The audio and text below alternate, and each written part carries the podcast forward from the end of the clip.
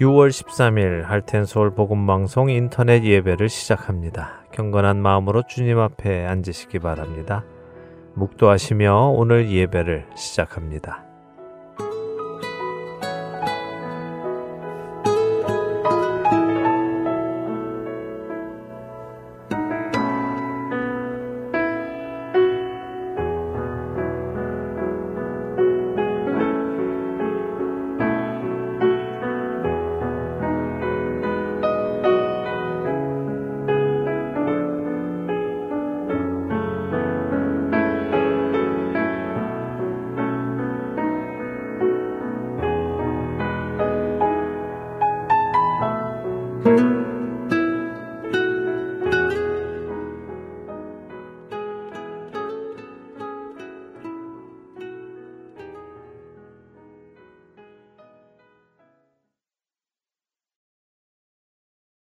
함께 찬송하겠습니다. 새 찬송가 14장, 새 찬송가 14장, 통일 찬송가는 30장입니다. 통일 찬송가 30장, 주 우리 하나님 함께 찬송하겠습니다.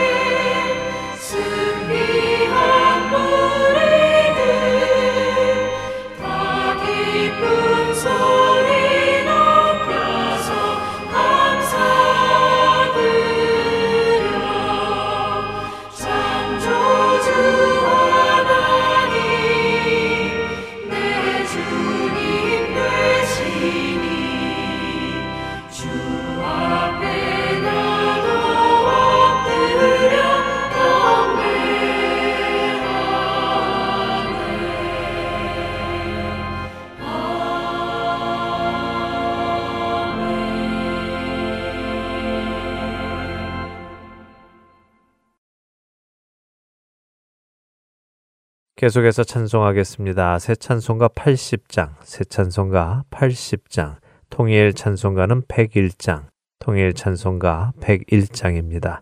천지에 있는 이름 중 함께 찬송하겠습니다.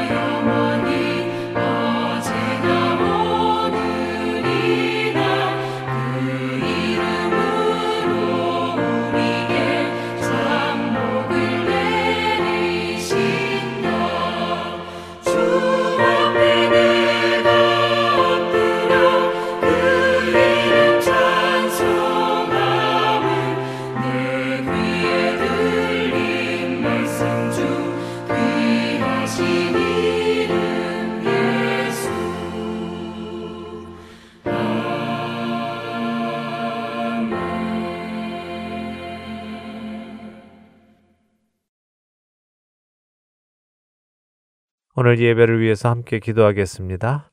영광과 찬송을 받으시기에 합당하신 하나님, 복된 주일을 맞아 이렇게 주님 앞에 경배와 찬송을 드리게 하시니 감사를 드립니다.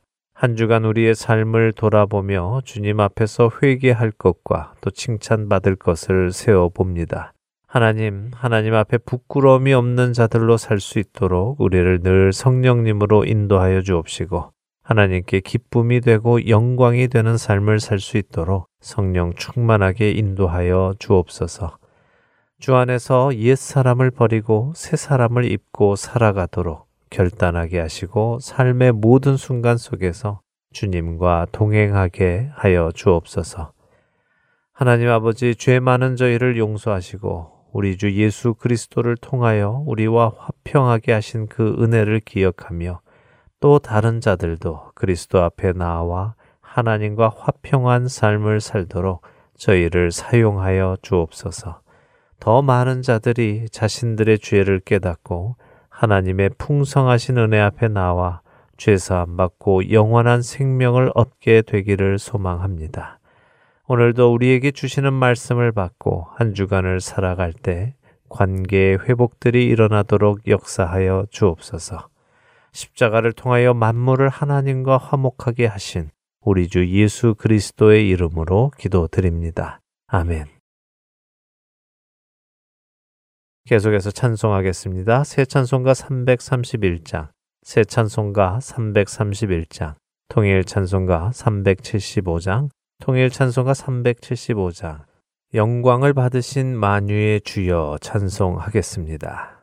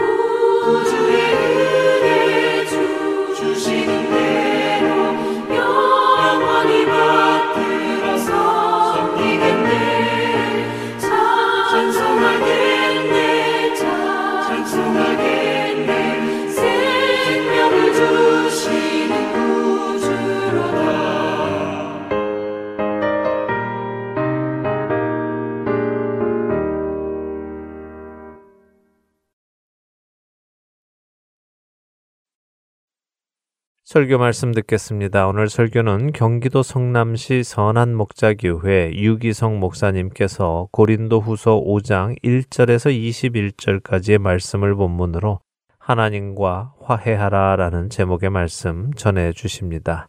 먼저 고린도 후서 5장 1절에서 21절까지 말씀 함께 읽도록 하겠습니다. 고린도 후서 5장 1절에서 21절까지 말씀입니다. 다 찾으셨으면 함께 읽겠습니다. 만일 땅에 있는 우리의 장막집이 무너지면 하나님께서 지으신 집, 곧 손으로 지은 것이 아니요. 하늘에 있는 영원한 집이 우리에게 있는 줄 아느니라. 참으로 우리가 여기 있어 탄식하며 하늘로부터 오는 우리 초소로 덧 입기를 간절히 사모하노라. 이렇게 입음은 우리가 벗은 자들로 발견되지 않으려 함이라. 참으로 이 장막에 있는 우리가 짐진 것 같이 탄식하는 것은 벗고자 함이 아니요 오히려 덧 입고자 함이니 죽을 것이 생명의 삼킨 바 되게 하려 함이라. 곧 이것을 우리에게 이루게 하시고 보증으로 성령을 우리에게 주신 이는 하나님이시니라.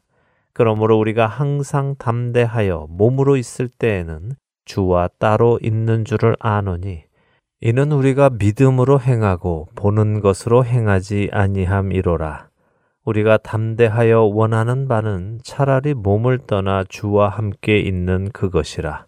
그런즉 우리는 몸으로 있든지 떠나든지 주를 기쁘시게 하는 자가 되기를 힘쓰노라. 이는 우리가 다 반드시 그리스도의 심판대 앞에 나타나게 되어 각각 선악 간의 그 몸으로 행한 것을 따라 받으려 함이라. 우리는 주의 두려우심을 알므로 사람들을 권면하거니와 우리가 하나님 앞에 알리어졌으니 또 너희의 양심에도 알리어지기를 바라노라. 우리가 다시 너희에게 자천하는 것이 아니요 오직 우리로 말미암아 자랑할 기회를 너희에게 주어 마음으로 하지 않고 외모로 자랑하는 자들에게 대답하게 하려 하는 것이라. 우리가 만일 미쳤어도 하나님을 위한 것이요 정신이 온전하여도 너희를 위한 것이니 그리스도의 사랑이 우리를 강권하시는도다. 우리가 생각하건대 한 사람이 모든 사람을 대신하여 죽었은즉 모든 사람이 죽은 것이라. 그가 모든 사람을 대신하여 죽으심은 살아있는 자들로 하여금 다시는 그들 자신을 위하여 살지 않고 오직 그들을 대신하여 죽었다가 다시 살아나신 이를 위하여 살게 하려 함이라. 그러므로 우리가 이제부터는 어떤 사람도 육신을 따라 알지 아니하노라. 비록 우리가 그리스도도 육신을 따라 알았으나 이제부터는 그같이 알지 아니하노라. 그런즉 누구든지 그리스도 안에 있으면 새로운 피조물이라. 이전 것은 지나갔으니 보라 새 것이 되었도다. 모든 것이 하나님께로서 났으며 그가 그리스도로 말미암아 우리를 자기와 화목하게 하시고 또 우리에게 화목하게 하는 직분을 주셨으니 곧 하나님께서 그리스도 안에 계시사 세상을 자기와 화목하게 하시며 그들의 죄를 그들에게 돌리지 아니하시고 화목하게 하는 말씀을 우리에게 부탁하셨느니라. 그러므로 우리가 그리스도를 대신하여 사신이 되어 하나님이 우리를 통하여 너희를 권면하시는 것 같이 그리스도를 대신하여 간청하노니 너희는 하나님과 화목하라. 하나님이 죄를 알지도 못하신 일을 우리를 대신하여 죄로 삼으신 것은 우리로 하여금 그 안에서 하나님의 의가 되게 하려 하심이라. 하나님의 말씀입니다. 설교 말씀 듣겠습니다. 우리 교회에 가까이에 있는 우리 탈북 청소년들 학교에 북한을 위한 40일 기도 책자를 만들었는데 그 중에 이런 기도 제목이 있었습니다. 북한 사람들은 그곳에서 사람답게 못 사는데 죽어서까지 지옥 가는 일 없게 해주세요. 참 눈물 날 만한 기도입니다. 우리가 북한을 위해서 어떻게 기도해야 될지, 북한 주민들을 위해서 무엇을 기도해야 될지를 마음에 이렇게 깊이 깨닫게 해주는 기도이기도 합니다. 지금 사는 것도 이렇게 어려운 때 죽어서도 지옥 간다면 얼마나 비참한가 하는 거죠. 그런데 이것이 꼭 북한 주민들만을 위한 기도인가 하는 생각을 하게 됩니다. 우리들은 아닌가 여러분, 여러분에게는 여러 가지 문제들이 많이 있을 겁니다. 건강 문제도, 가족, 자녀들, 또는 재정의 문제도, 여러분이 하고 있는 일에 대한 문제도, 많은 문제가 여러분에게 있겠지만 가장 크고 중요한 문제는 주님 앞에 서는 것입니다. 주님 앞에 설 때 예수님이 나에게 아주 친밀한 주님이실까? 아니면 아주 낯선 분이실까? 이것이 우리에게 있어서 가장 중요한 문제입니다. 여러분은 그 점에 대해서 정말 준비되어져 있습니까? 우리는 이 세상의 전부가 아닌 것을 다 압니다. 죽고 난 다음에 영생의 삶이 있습니다. 천국이 우리에게 있습니다. 하늘에 있는 영원한 집이 우리에게 있는 줄 압니다. 아니, 죽어봐야 알지. 그걸 우리가 어떻게 압니까? 라고 질문할 분도 있을 겁니다. 그렇습니다. 죽고 나면 다 알게 됩니다. 천국이 있고 지옥이 있구나. 문제는 죽고 난 다음에 알면 무슨 소용이 있느냐 하는 겁니다. 지옥에 가게 되었는데 천국에 갈 준비를 하지 않았습니다. 그래서 지옥에 가게 되었습니다. 지옥이 있는 걸 알았습니다. 무슨 소용이 있다는 겁니까? 그러므로 하나님께서 우리가 죽기 전에 우리가 천국에 갈 자로 준비되어지도록 우리에게 복음을 주신 겁니다. 예수님을 믿는 은혜가 지금은 사람들에게 그렇게 귀해 보이지 않지만 누구나 다 죽음을 맞이합니다. 그때 가서 압니다. 예수 믿은 것이 가장 큰 복이구나. 참 안타까운 것은 예수님을 믿고도 자기가 천국에 갈 것에 대한 확신이 없는 사람이 많다는 겁니다. 아마 여러분 중에도 있을 거고 지금 온라인으로 이 예배를 드리는 이들 중에도 있을 겁니다. 교회는 다니지만 예수를 믿었지만 내가 과연 정말 천국 갈 사람일까? 여러분 막연하게 우리가 천국에 갈 것을 믿으라는 거 아닙니다. 죽고 난 다음에 가서 그 여부를 알게 되는 것도 아닙니다. 지금 너무나 분명하게 구분이 됩니다. 천국에 갈 사람과 그렇지 못할 사람. 우리 안에 오신 성령께서 그 보증입니다. 5절에 이런 일을 우리에게 이루어 주시고 그 보증으로 성령을 우리에게 주신 분은 하나님이십니다. 그러므로 여러분에게 있어서 가장 소중한 것은 여러분 안에 성령이 와 계시다는 것입니다.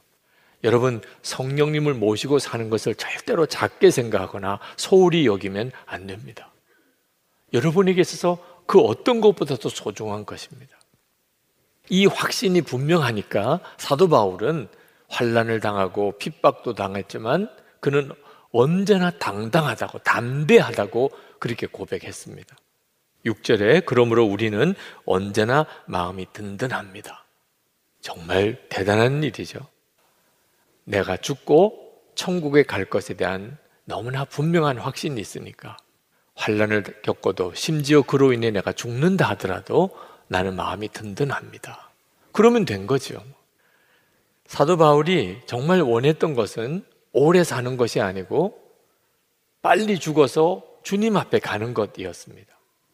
8절에 보면 우리는 차라리 몸을 떠나서 주님과 함께 살기를 바랍니다. 사도 바울이 원했던 것은 영원히 사는 것도 아니었습니다. 영생의 축복을 받았지만 그 핵심은 죽지 않고 영원히 사는 거 아닙니다. 주님과 함께 사는 것이었습니다. 우리가 예수 믿고 우리가 영생을 얻었고 또 천국의 삶을 사는 것은 단순히 죽지 않는 것 때문이 아닙니다. 영원히 사는 것 때문도 아닙니다. 주님과 함께 사는 것. 그게 사도 바울의 갈망이었습니다. 그래서 사도 바울은 죽기 전에라도 그는 예수님께서 기뻐하실 일을 위해서 살았습니다. 인생이 삶이 완전히 달라진 거죠. 그는 죽고 난 다음에도 주님과 함께 살기를 원했지만 이미 예수님을 영접했으니 여기서부터 예수님을 기쁘시게 하는 일을 위해서만 살았습니다. 구절에 보면 그러므로 우리가 몸 안에 머물든지 몸을 떠나서 있든지 우리가 바라는 것은 주님을 기쁘게 해드리는 사람이 되는 것입니다. 여러분이 천국에 갈 사람인지 아닌지는 여기서 구분이 되는 겁니다. 여러분 안에 성령이 와 계시고 예수님이 기뻐하시는 일만 하고 싶은 것. 그 사람은 천국에 갈 확증이 있는 사람이에요. 구원의 확신이 없는 사람보다 더 안타깝고 심지어 무섭기까지 하는 것이 뭐냐면 자기는 천국에 갈 거라고 믿으면서 실제로 영생을 얻은 자의 삶의 증거가 없는 사람입니다. 그런 사람도 교회 안에 많습니다. 자기는 예수를 믿었으니까 반드시 천국에 갈 거라고 확신한대요. 그건 귀한 일입니다. 그런 믿음은. 그런데 삶이 영생을 소유한 사람의 삶이 아닙니다.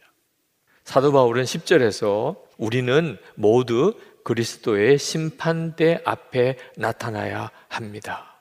라고 말했습니다. 우리가 죽고 나면 우리 모두는 그리스도의 심판대 앞에 섭니다. 거기서 우리가 세상에 사는 동안 선하게 살았는지 악하게 살았는지 우리가 몸으로 살았던 우리의 모든 삶이 다 드러납니다. 이 점을 정말 아느냐 하는 겁니다. 그러므로 영생을 소유한 자답게 살지 못한 사람은 그가 스스로 아무리 구원의 확신을 가졌다고 하더라도 그는 천국에 못 갑니다. 예수님께서 말씀하셨습니다. 마태복음 7장 21절에 나더러 주여 주여 하는 자마다 다 천국에 들어갈 것이 아니요 다만 하늘에 계신 내 아버지의 뜻대로 행하는 자라야 들어가리라. 그렇게 말씀하셨습니다. 저는 어릴 때 큰 교회 담임 목사님 정도쯤이면 그 사람은 100% 천국 가는 사람 아니겠는가 그렇게 생각했습니다. 아, 그저 예수 믿는 사람도 천국 가는데 큰 교회 담임 목사님이면 뭐 당연히 천국 가는 거겠죠. 아니었습니다. 주님은 아니라고 말씀하셨습니다. 마태복음 7장 22절 23절에 그날에 많은 사람이 나더러 이르되 주여 주여 우리가 주의 이름으로 선지자 노릇하며 주의 이름으로 귀신을 쫓아내며 주의 이름으로 많은 권능을 행하지 아니하였나이까 하리니 그때 내가 그들에게 밝히 말하되 내가 너를 도무지 알지 못하니 불법을 행하는 자들아 내게서 떠나가라 하리라. 나는 예수 믿었으니까 나는 구원 받았어. 그렇게 믿으면서도 실제로는 불법을 행하는 사람 그 사람은 주님이 말씀하셨습니다. 주님 앞에 서면 내가 너를 도무지 알지 못한. 그가 아무리 세상에서 주의 이름으로 기가 막힌 일을, 큰 일을 했다 하더라도 주님은 모른다는 거예요. 그러므로 불법을 행하는 삶을 사는 것 정말 무서운 일입니다. 영생을 소유한 사람답지 않은 삶이에요. 여러분, 가족을 정말 사랑했고, 일도 열심히 했고, 성실하게 살았고, 큰 죄 짓지 않고 살았고, 그러면 그저 괜찮은 사람처럼 세상은 보지요. 주님 앞에 설 때는 아무 소용 없습니다. 주님 앞에 설 때는 정말 영생을 소유한 사람답게 살았는가? 그 핵심이 예수님을 경외하는 마음이 있었나 하는 겁니다. 11절에 보면 주님이 두려운 분이심을 알기에 사도 바울이 그렇게 고백했습니다. 사도 바울이 이렇게 고백한 것은 주님이 모든 것을 아시고 모든 것을 다 보시는 것을 알고 있었다는 겁니다. 그는 무슨 말을 하든 무슨 행동을 하든 항상 주님이 다 보고 계시고 알고 계셨습니다.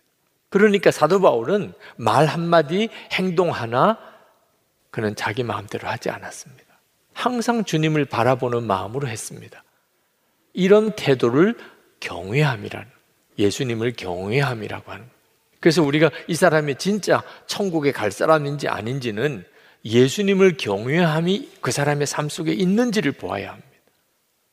무슨 말을 하든 무슨 행동을 하든 가정에서든 일터에서든 교회에서든 예수님을 경외함이 있는가 하는 이건 예수님을 두려워하며 살라는 뜻이 아닙니다. 항상 주님을 바라보라는 거죠. 13절 말씀에 사도 바울은 하나님에게 미쳤다고 그렇게 표현했습니다. 14절에서는 그리스도의 사랑이 우리를 휘어잡습니다. 그렇게 고백했습니다. 예수님과 사랑에 푹 빠진 거죠. 나를 지켜보고 계시니까 얼마나 무서운가 이렇게 생각하는 사람은 사랑에 빠진 사람이 아니죠. 주님과 사랑에 빠져버렸어요. 항상 주님을 바라보면서 그 주님을 바라보는 삶 자체가 그 사람에게는 얼마나 기쁜지요. 그래서 15절에서는 이제는 더 이상 내가 나를 위해서 살지 않고 나를 지옥에서 천국으로 구원하시려고 십자가에 죽으셨다가 부활하신 예수님을 위해서 삽니다. 그렇게 고백을 한 거예요. 이게 바로 영생을 소유한 사람의 삶이에요. 이제는 오직 예수님을 위해서 삽니다. 어떤 청년이 나는 아직도 젊은데 예수님을 위해서만 사는 것은 너무 억울하잖아요. 어, 그런 말을 하더라. 정말 몰라서 하는 이야기입니다. 여러분도 누가 여러분을 위해서 살겠다고 하면 오히려 겁부터 날 거예요. 내 마음에 드는 사람이면 모르지만 그렇지 않은 사람은 얼마나 부담됩니까? 하물며 예수님을 위해서 사는 게 얼마나 복인가요? 하나님의 사랑을 받는 것도 복이죠. 그러나 하나님을 위해서 사는 것은 비교할 수 없이 큰 복입니다. 여러분이 그 진짜를 알게 되는 것, 그게 바로 영생을 얻은 자의 특징입니다. 하나님을 위해서 사는 게 진짜 복이지. 이것은 죽고 난 다음에 그렇게 사는 거 아니고 예수님을 영접하는 그 순간부터 사람은 그렇게 변합니다. 그래서 17절에 누구든지 그리스도 안에 있으면 그는 새로운 피조물입니다. 옛 것은 지나갔습니다. 보십시오. 새 것이 되었습니다. 영생을 소유하는 즉시 사람은 완전히 새 사람이 됩니다. 삶이 완전히 달라지는 거예요. 여러분은 여러분이 예수님을 믿고 영생을 소유한 증거가 있습니까? 새 피조물입니까? 옛 것은 지나갔습니다. 이제 새 것이 되었습니까? 참 안타깝게도 예수를 믿는다면서 여전히 구원받지 못한 옛 삶을 사는 사람들이 있습니다. 마음의 상처도 그대로고, 열등감, 좌절감도 그대로고, 세상 욕심도 그대로고, 혈기, 분노도 그대로고, 예수 믿기 전에 그 사람이 그냥 그대로입니다. 그러면서 예수를 믿었다는 거예요. 이런 경우는 없습니다. 누구든지 그리스도 안에 있으면 새로운 피조물이라. 옛것은 지나갔으니 보라 새 것이 되었습니다. 어느 목사님이 미국에서 유학하실 때 한인교회를 목회를 하셨는데 토요일 밤에 설교 준비를 마치고 그리고는 그 교회 한 분 계신 장로님 댁 신방을 가셨습니다.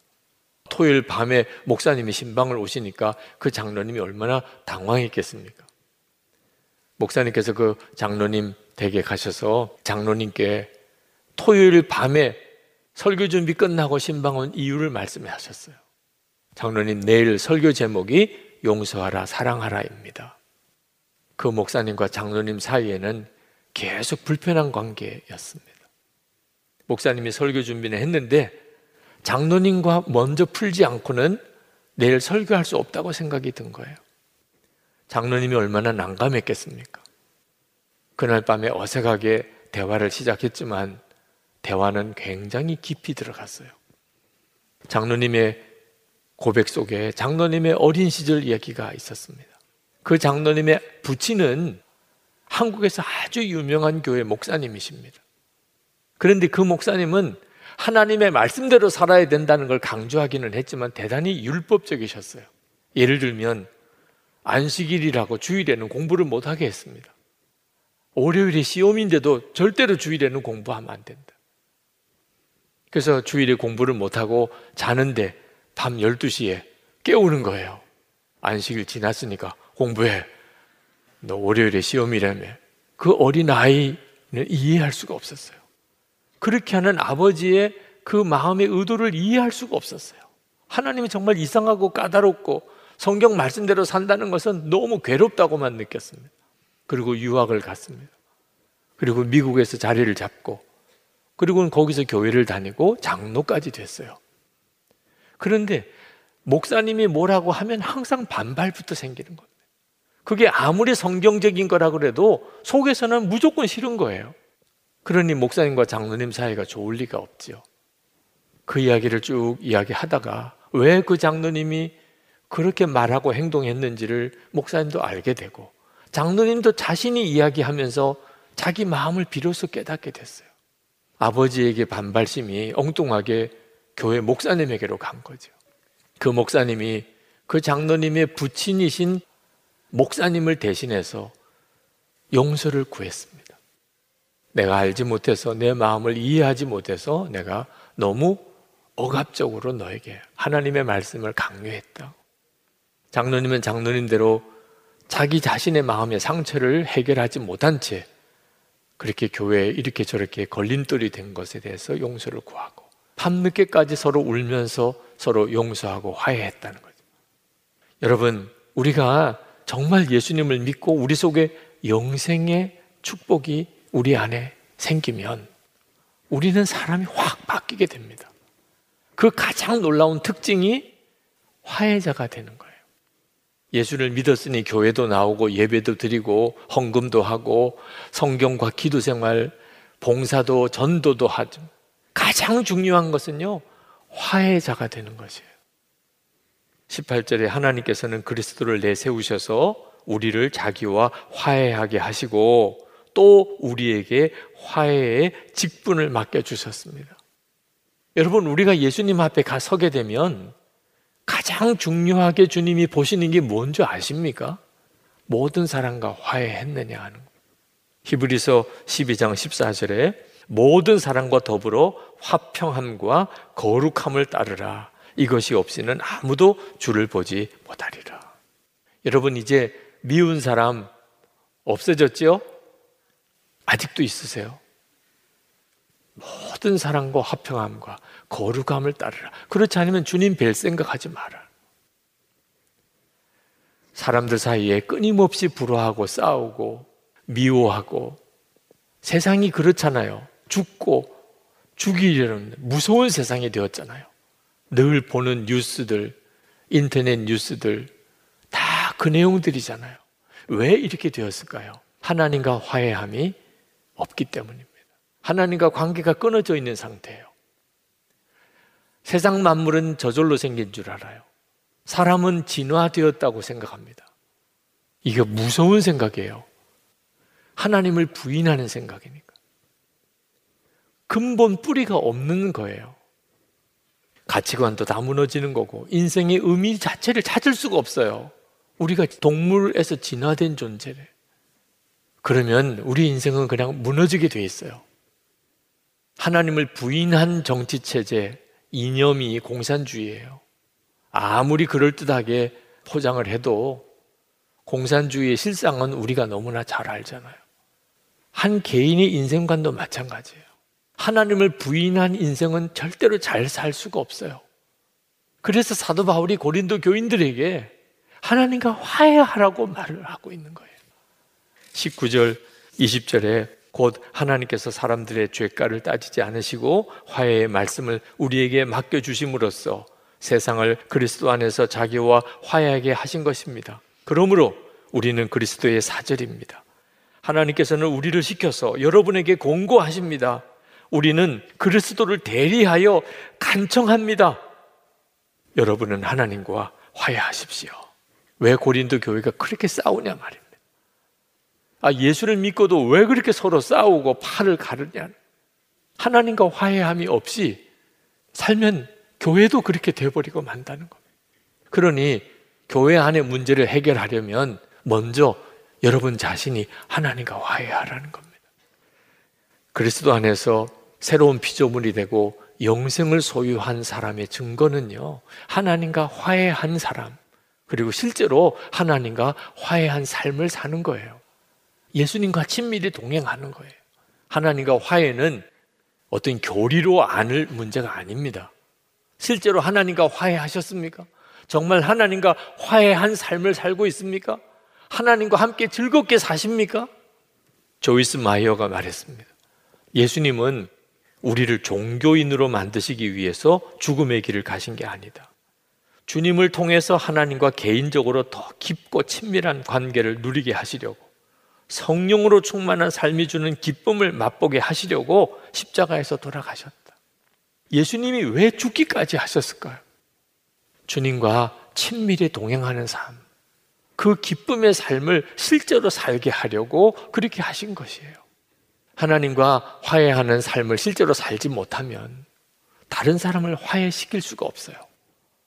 오히려 계속 분열시키고 서로 갈등하고 서로 싸우고 그렇게 살다가 완전히 삶이 다 지쳐버리는 거예요. 손영원 목사님은 전남 여수 애양원에서 나환자들을 목회했습니다. 사람들이 다 외면하고 버린 그 나환자들이 손영원 목사님의 교인들이었어요. 일제시대 때 신사참배 거부하고 감옥에 가서 얼마나 고초를 당했는지 모릅니다. 6.25 전쟁 때 공산당원에게 두 아들 총살 순교했습니다. 그런데 그 공산당원을 양자 삼아서 살려주었어요. 그런데 결국은 공산당의 손에 죽임을 당했습니다. 그분이 손양원 목사님이에요. 그런 분이 우리 한국 교회에 계셨다는 것 자체가 얼마나 큰 복인지 모릅니다. 하나님이 손양원 목사님을 아시는데 한국 교회를 버리실 수 있으실까? 그 생각하면 너무 감사해요. 손양원 목사님에 대한 이야기를 늘 많이 하시면서 사람이 말로 감동을 줄 수도 있긴 하지만 삶으로 다른 사람을 감동시키는 일은 진짜 어려운 일이라. 손양원 목사님은 비교할 수 없이 귀한 삶을 사셨다. 맞아요. 그 손양원 목사님의 삶의 핵심이 화해자예요. 나 환자와 일반 사람들을 화해하시고 자기 두 아들 죽인 공산당 청년 양자 삼았어요. 그런데 손양원 목사님은 특별한 사람이니까 그렇게 하신 걸까요? 성자시니까 그럴까요? 아닙니다. 손양호 목사님은 그저 단순히 예수님을 진짜 믿는 분이었다는 거예요. 손양호 목사님은 예수님과 친밀히 동행하는 사람이었을 뿐이에요. 그래서 화해자의 삶을 살 수 있었던 거예요. 우리 모두의 똑같은 은혜가 주어졌어요.